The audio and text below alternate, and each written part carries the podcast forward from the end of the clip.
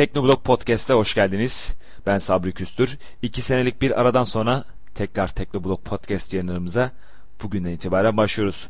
Ee, her hafta Salı ya da Çarşamba günleri Teknoblog Podcast ile sizlere sizlerle buluşacağız. Yeni bölümlerimize internet yükleyeceğiz. Ve geride bıraktığımız hafta içerisinde neler olmuş neler bitmiş hep beraber bakacağız.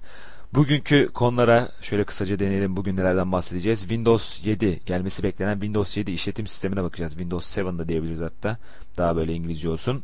Ondan sonra netbook PC'lere göz atacağız. 2008'in bence en önemli teknolojiye çığır açan yeniliklerinden bir tanesi aslında 2007'ye dayanıyor. Hatta 2006'ya belki dayandırabiliriz ilk e, temelini ancak 2008'e patlan, patlayan bir olay netbook PC bunlara bakacağız. Asus'un S101 ve HP Mini Note 1000 modellerinden kısaca bahsedeceğiz. Ardından ım, ekonomi tarafına bakacağız. Biliyorsunuz küresel kriz dünyayı sarsmaya devam ediyor. Tabi teknoloji şirketleri de bunlardan etkileniyor. E, Pioneer'a Panasonic'in Sanyu'yu satın alma planı var. Buna bahsede bundan bahsedeceğiz. MTV ile MySpace'in yeni video ortaklığı var. Reklama dayalı bir e, video ortaklığı bundan bahsedeceğiz. Onlardan Sony C905'in bir reklam kampanyası var. FHM dergisiyle gerçekleştirdiği bahsedeceğimiz bir konu bu. Ve Sony PlayStation Store'dan bahsedeceğiz. Yakın zamanda Türkiye'ye gelmesi bekleniyor. Bundan kısaca bir bahsedeceğiz. E, bölümümüzün, podcast bültenimizin sonuna doğru. Dilerseniz başlayalım. Windows 7 işletim sistemiyle başlayalım. Windows 7 işletim sistemi e, hakkında yazılıp çiziliyordu e, yaklaşık şöyle diyelim yani bir seneye yakın bir zamandır yazılıp çiziliyordu. Hatta bu sefer biraz daha çabuk konuşulmaya başladı. Ee, Windows Vista çıkalı şurada iki sene bile olmamışken Windows 7 tanıtıldı bile. Hatta beta sürümü yakın zamanda Windows Vista çıktıktan yaklaşık iki sene sonra çıkmış olacak. Ocak ayında beta sürümünün çıkması bekleniyor. Gerçekten Microsoft bu sefer elini biraz daha çabuk tutuyor. Ee, biliyorsunuz Vista çok kimseye memnun etmedi. Windows Vista yüklü bilgisayar satın alanlar bile e, aralarında XP'ye tekrar bilgisayarlarını indirgen, downgrade eden kullanıcılar var çevremizden görüyoruz. Memnun değiller.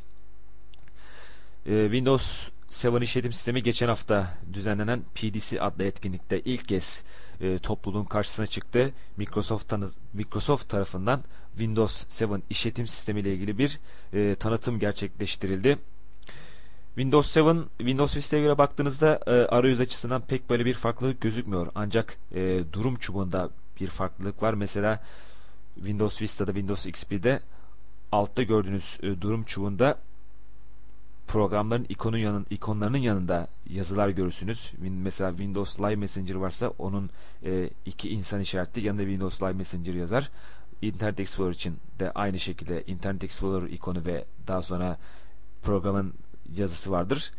Windows 7'da bu sadece ikonlar olacak. Yazılar kaldırılmış gibi gözüküyor. Yani Mac işletim sistemi gibi bir arayüz bekliyor bizi.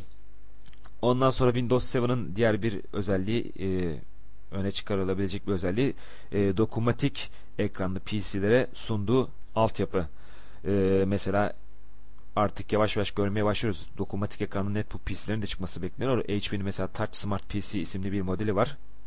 Ee, o modelde hatta Windows 7'ın bu dokunmatik özellikleri gösterilmiş. Ee, deniliyor ki yani başlat mesela şöyle söyleyelim dokunmatik işlevler aktif hale getirildiğinde mesela başlat menüsü 125 daha büyük hale geliyor ki e, parmaklarla rahatça ikonlar kontrol edebilirsin menüler içerisinde rahatça gezinilebilsin. Ayrıca e, bu dokunmatik işlev açıkken ekranda bir tane de dokunmatik klavye belirliyor. Parmaklarla rahatça bu klavye üzerinden bilgisayar kontrol edilebiliyor. Media Center üzerinde bir takım iyileştirmeler yapılmış. Arayüz Zoom'un arayüzüne benzetilmiş. Tabi Zoom'u pek görmediğimiz için bunda pek e, haberimiz yok. Nasıl bir şey olduğunu bilmemiz pek mümkün değil. Ondan sonra baktığımız zaman e, yönetici özelliklerinde ve bir program izinleri, kullanıcı hesabı kontrol ayarları üzerinde bir takım e, özelleştirmeler yapılmış. Artık uygulama ve erişim seviyesine göre ayarlama yapılabiliyormuş. Yeni Windows 7'da. Ve Windows 7'ın Windows Vista'dan bir farkı da daha az sistem kaynağı tüketmesi. Bu tanıtımda bir netbook PC üzerine Windows 7 kurulmuş ve bu, da kullanıcılara orada bulunan topluluğa gösterilmiş ve görünen o ki Windows 7 işletim sistemi Windows Vista'ya göre daha az sistem kaynağı kullanıyor. Biliyorsunuz netbook PC'lerin harcine e, sınırlı bir kısıtlı bir RAM var işlerinde. İşlemcisi o kadar gelişmiş yani hızlı çalışan bir işlemci değil. Bu böyle bir netbook PC'ye e, Windows Vista yüklediğinizi düşünün. Baya bir e, ızdırap gibi gelebilir. Ancak Windows 7 gerçekten düzgün bir performans göstermiş. Daha sonra e, Teknoblog'da da yer verdiğimiz haberler vardı. E, Laptop Mac.com e, sitesinden sitesinin editörleri Asus'un bir netbook modeline 1000H modeline Windows 7 işletim sistemi yüklemişler ve gerçekten sonuçtan bayağı memnun kalmışlar. 58 saniye yüklenme süresi bu Windows XP'de 45 saniye arada 13 saniye gerçekten fazla bir fark değil. 1 GB'lık RAM var bu netbook PC'nin üzerinde ve bu 1 GB RAM'in 480 e, MB kadarı sistem tarafından kullanılıyor. Geri kalan 512 MB'da çoğu işi gerçekleştirmek için yeterli. Yani e, bir netbook PC bile Windows 7 işletim sistemini kaldırabiliyorsa gerçekten bu kulağa hoş geliyor. Merakla bekliyoruz. E, Ocak başında Windows'un Windows 7 işletim sisteminin beta sürümünde çıkması bekleniyor. E, Tabi şu aralar e, torrent sitelerinde beta öncesi sürüm dağıtılmış yani dağıtılıyor bazı kişiler tarafından ancak söylenen o ki beta sürümünü bekleyin deniliyor. Eğer gerçekten denemek istiyorsanız tabi e, yasal yollardan bunu edinmenizi tavsiye ederiz. Torrent gibi şeylerde tavsiye etmiyoruz sizlere.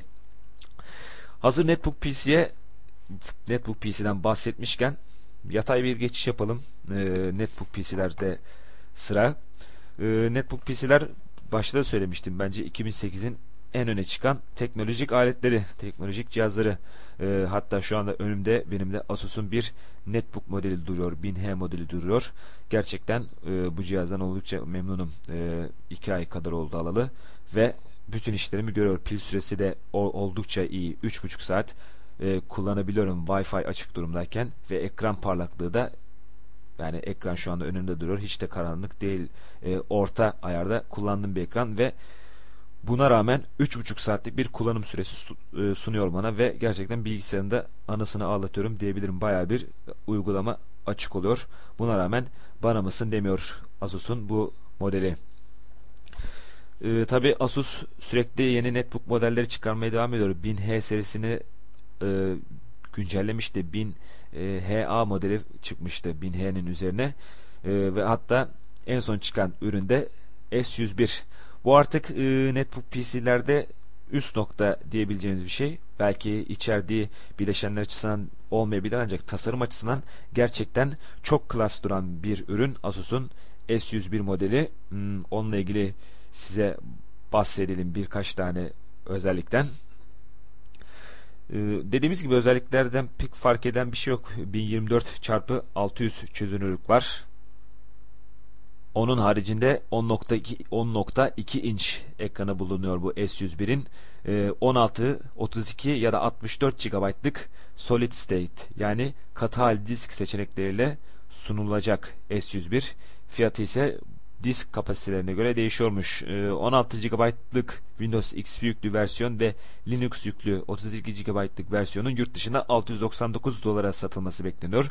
64 GB kapasiteli Linux yüklü model ise 799 dolara satılacakmış. Daha sonra bir güncelleme yapmışız bu haberle ilgili. O güncellemeye göre de e, Asus EPC'nin 101S modeli Güneydoğu Asya'da satışa sunulmuş durumda. Avrupa'da ise önümüzdeki hafta içinde satışa sunulması bekleniyor. Kuzey Amerika'da da bu ayın sonlarına doğru piyasada olması bekleniyor S101'in. Diğer bir netbook modelimiz de HP Mini Note 1000. Ee, bu da Intel Atom işlemcisi kullanıyor. 1.6 GHz'lik N270 Atom işlemcisi var.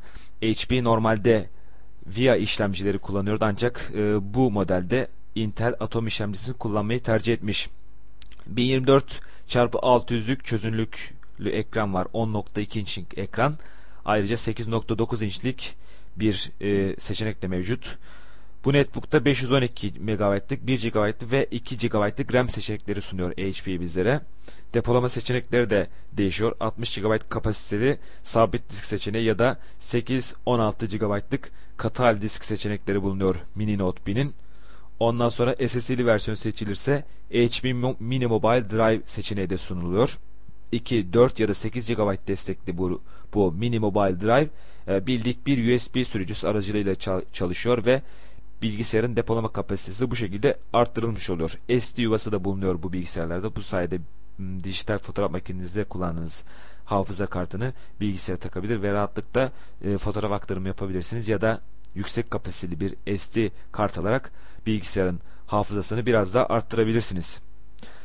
Bağlantı seçenekleri mevcut. Ethernet, Bluetooth opsiyonel. Opsiyonel Bluetooth bazı modellerde sunulmuyor. Wi-Fi seçeneği var. Webcam. Hepsi Mini Note 1000'de bulunuyor. Windows XP ve Linux e, gibi farklı işletim sistemi seçenekleriyle sunulacak bu Mini Note. Hatta Linux e, işletim sistemi versiyonunda HP'nin kendine özel bir Media Center benzeri bir arayüzü var. Multimedya özelliklerini rahatça kontrol edebiliyorsunuz bu şekilde. XP yüklü versiyon e, yurt dışına satışa sunulmuş durumda. 399 dolardan başlayan fiyatlarla. Linux tabanlı versiyon ise Ocak ayından itibaren 20 dolar düşük bir fiyattan 379 dolardan satışa sunulması bekleniyor.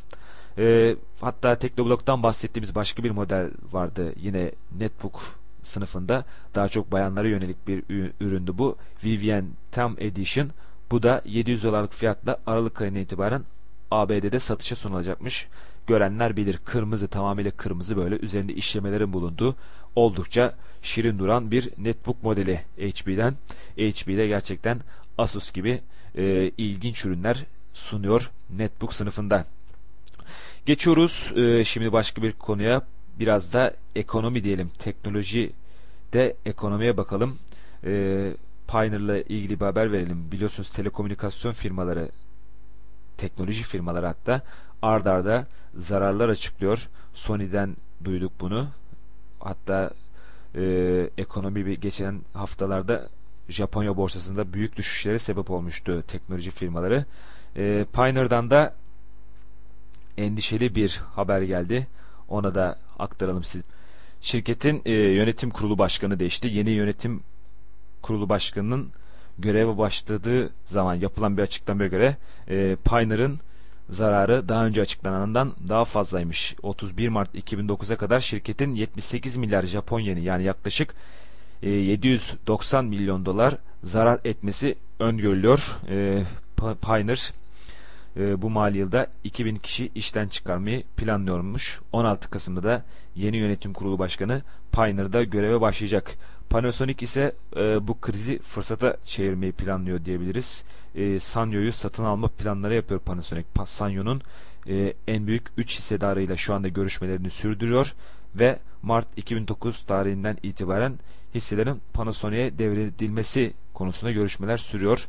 E, Panasonic Sanyo'nun güneş pili bölümünü içeren batarya işleriyle de ilgileniyormuş. E, diğer bir haber Apple ile ilgili. Apple biliyorsunuz iPhone'dan e, kazanmaya devam ediyor. iPhone'un e, bütün nimetlerinden yararlanıyor. Hatta iPod Touch'tan da yararlanıyor diyebiliriz. Apple Store hakkında konuşursak iTunes'tan biliyorsunuz bir sürü e, içerik satışı yapılıyor. Buna şimdi de e, Apple Store'dan yapılan e, program satışları da yazılım satışları da eklendi. Geçenlerde haberini vermiştik. E, 30 milyon e, yazılım satılmış buradan bedava ya da paralı şekilde ve büyük bir kar getiriyor. Hem program hazırlayanı hem de Apple'a baya bir ihya etmiş durumda bu Apple Store. Opera'nın e, Apple Store'a engeliyle ilgili bir haber geldi hafta sonunda. Söylenene göre Opera iPhone özel bir Opera Mini versiyon hazırlıyor ve bunu Apple Store'a e, yüklemek istiyor. Orada satmak istiyor ancak burada Apple'ın bir engeline takılıyor. Apple e, Opera'nın iPhone'lara girmesini istemiyor. Çünkü kendi kullanıcısı tarayıcısı var. Safari tarayıcısı var ve ikisi de aynı işlevi görüyor. İkisi de internette gezinmeyi sağlıyor. Apple e, Safari'de Safari'nin üstün durumunun bozulmasını, üstünlüğünün bozulmasını istemiyor iPhone'larda. Bir açıdan baktığınızda haklı diyebilirsiniz ancak bir taraftan da haksız rekabete yol açan bir durum. E, ancak esas altta yatan neden bu gibi gözükse de öne sürülen sebep ise Opera'nın içerisinde barındırdığı e, JavaScript yorumlayıcısının sistem kaynaklarının fazla kullanımına hatta sistemin göçmesine yol açabilme ihtimalinin bulunması olarak gösteriliyor. Yani bütün e, burada suç JavaScript tabanlı JavaScript yorumlayıcısının olması öne sürülüyor Opera'nın. Bakalım Apple'la Opera kendi aralarında bir şekilde anlaşacaklardır diye düşünüyoruz. İnternet alanında baktığımızda e, biliyorsunuz içerik hakları videolarda çoğu böyle medya şirketlerinin baş belası. E, Vivendi'nin, e, CBS'in telif davaları sürüyor. Özellikle YouTube'la e, medya şirketleri davalık durumda. Ancak bu işi kara dönüştüren bazı şirketler de var. MTV MySpace'de bir işbirliği yaparak bunun yolunu açtı. Auditude adı verilen bir teknoloji geliştirdi MTV. E, bu sayede kendi yayınlarından alınmış içerik hakları kendisine ait olan video klipleri ses ve video parmak izleriyle tanımlayabilecek MTV ve e, bundan sonra bir kullanıcı mesela bir kullanıcı MTV'de yayınlanan bir programın bir bölümünü aldı MySpace yerleştirdi. Auditude anında tanıyor bu videonun MTV'den alındığını ve bu videonun gösterilmesi sırasında kullanıcıya alta reklamlar yerleştiriliyor. Bu programla ilgili bilgiler veriliyor. İşte bu program aslında şu saattedir. MTV'de yayınlanmaktadır. Bu programın tüm versiyonunu şu adresten satın alabilirsiniz gibi linkler yerleştiriliyor. Bu şekilde e, video üzerinde reklam yapılmış oluyor. E, bu teknoloji bence diğer video siteleri tarafından da bir şekilde kullanılabilir. Bu şekilde medya şirketleri de e, hem bedava reklamını yapmış olacaklar. İki taraflı bir kazan kazan durum olacaktır. Hem e, video paylaşım sitesinde içerik olacak. Öteki taraftan da e, medya sitesinin de medya kuruluşunun da bedava reklamı yapılacak tabi. Aralarında bir şekilde anlaşacak para konusu da belki bir şekilde yapılabilir. Baktığımızda e, diğer haberlerimize şöyle bakalım artık yavaş yavaş da bitireceğiz podcast bültenimizi. Google Yahoo ortaklığı bitebilir gibi bir haber yer aldı Teknoblog'da geçtiğimiz pazartesi günü. Biliyorsunuz e, Microsoft geçen sene Yahoo'ya 46 milyar dolarlık bir e, satın alma teklifi sunmuştu. Ancak Yahoo CEO'su e, Yang bunu kabul etmemişti ve bu e, red cevabının ardından Google'la bir ortaklığa girişeceğini duyurmuştu. Yahoo reklam ortaklığına girişeceğini duyurmuştu. Ancak Amerika Adalet Bakanlığı ile bir türlü uzlaşmaya varılamıyor. İş bozulma aşamasına gelmiş durumda. Tam belli değil ancak her an bozulabilir. Tabi bozulursa Jerry Young'ın da CEO'luk görevi tartışılmaya bayağı bir açılacak. Zaten 1 Ağustos'taki hisse sahipleri toplantısında Jerry Young'ın rolü sorgulanmıştı. Bu ortaklıkta gerçekleşmezse bakalım neler olacak. Jerry Young'ın koltuğu pek sağlamda durmuyor. Bu arada EOL ile Amerika Online ile Yahoo arasında da birleşme planları da konuşulduğu söyleniyor. Sony Ericsson C905'ten bahsedelim. Sony Ericsson C905 e, üst özellikleri, üstün özellikleri sahip bir e, kameralı cep telefonu ve bu üstün özellikleri tanıtmak için FHM'de bir reklam kampanyası düzenlemişler. E, FHM dergisinin e, Kasım sayısında yer alan bir çekimi Sony Ericsson C905'te gerçekleştirmişler. Profesyonel ışık kullanılmış modeller, saç, makyaj, uzman moda fotoğrafçısı gibi bütün gereksinimler FHM'in yayıncısı Bauer Media tarafından karşılanmış ve bu medya çekimi gerçekleştirilmiş 5 sayfalık 5 fotoğraflık bir e, advertorial çekim şeklinde yapılmış ve FHM'in Kasım sayısında bu fotoğraf çekimi yer almış. Diğer bir haberimiz artık son haberimiz verelim. Biraz ülkemize dönelim. Hmm, biliyorsunuz PlayStation 3 modelinde yer alan ona bağlantılı çalışan bir PlayStation Store mağazası var. Çevrim içi bir mağaza, sanal mağaza. Ancak şu anda Türkiye desteği yok. E, PlayStation 3 olanlar bilirler ya da e, PSP olan kullanıcılar bilirler. Bu böyle bir menü bulunuyor PS PS3'te ve PlayStation Portable'da. Ancak e, bu mağazanın Türkiye'de desteklenmedi yazıyor. Ancak kısa bir zaman sonra Şubat ayında e, bu PlayStation mağazasının Türkçe versiyonunun açılması bekleniyor. Türkçe olarak açılacak olan PlayStation mağazasında oyun satılışı sağlanacak. Ayrıca 20 bin video klibinde bu platformda, bu mağazada bulunacağı söyleniyor. Ee, dün gördüğüm bu haber gerçekten bende büyük bir heyecan uyandırdı. Merakla bekliyorum bu açılacak olan Sony PlayStation mağazasını. Evet süremizi açtık bugün. Yaklaşık 20 dakikadır e, sürüyor bu podcast bülteni. Beni sabırla dinlediğiniz için size teşekkür ederim. Gelecek hafta e, yine yeni gelişmelerle sizlerle birlikte olacağız. Teknoblog Podcast'te şimdilik kendinize iyi bakın. Hoşçakalın.